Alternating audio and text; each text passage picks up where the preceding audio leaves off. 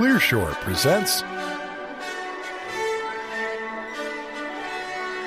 The Difference Between Innovators and Entrepreneurs by Steve Blank.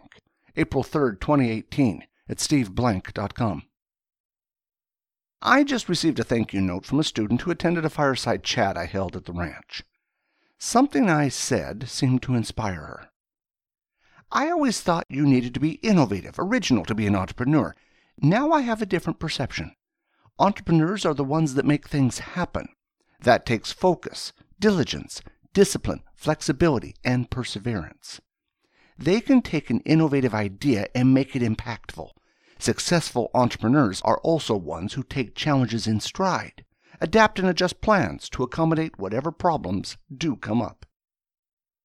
Over the last decade, I've watched hundreds of my engineering students, as well as about 1,500 of the country's best scientists in the National Science Foundation Innovation Corps, cycle through the latest trends in startups social media, new materials, big data, medical devices, diagnostics, digital health, therapeutics, drones, robotics, Bitcoin, machine learning, etc. Some of these world class innovators get recruited by large companies like professional athletes with paychecks to match Others join startups to strike out on their own.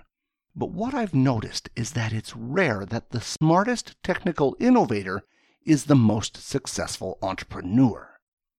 Being a domain expert in a technology field rarely makes you competent in commerce. Building a company takes very different skills than building a neural net in Python or decentralized blockchain apps in Ethereum. Nothing makes me happier than to see my students getting great grades, and as they can tell you, I make them work very hard for them. But I remind them that customers don't ask for your transcript.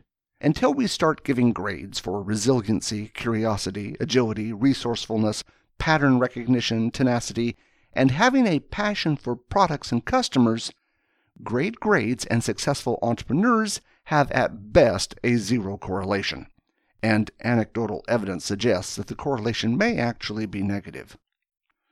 Most great technology startups, Oracle, Microsoft, Apple, Amazon, Tesla, were built by a team led by an entrepreneur.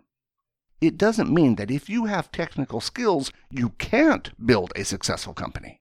It does mean that success in building a company that scales depends on finding product market fit, enough customers, enough financing, enough great employees, distribution channels, etc. These are entrepreneurial skills you need to rapidly acquire or find a co founder who already has them.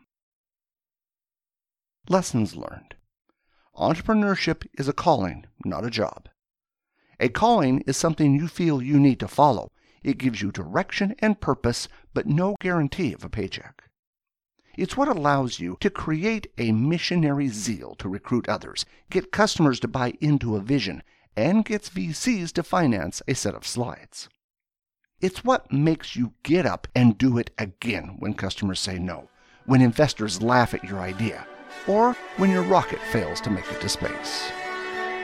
Thanks for listening, and we hope you enjoyed the show. We would like to hear from you, so please send your thoughts to comments at clearshore.us or visit us at clearshore.us. If you would like this show delivered to you automatically, you can subscribe to the Clearshore podcasts on iTunes. Wishing you all the best until next time.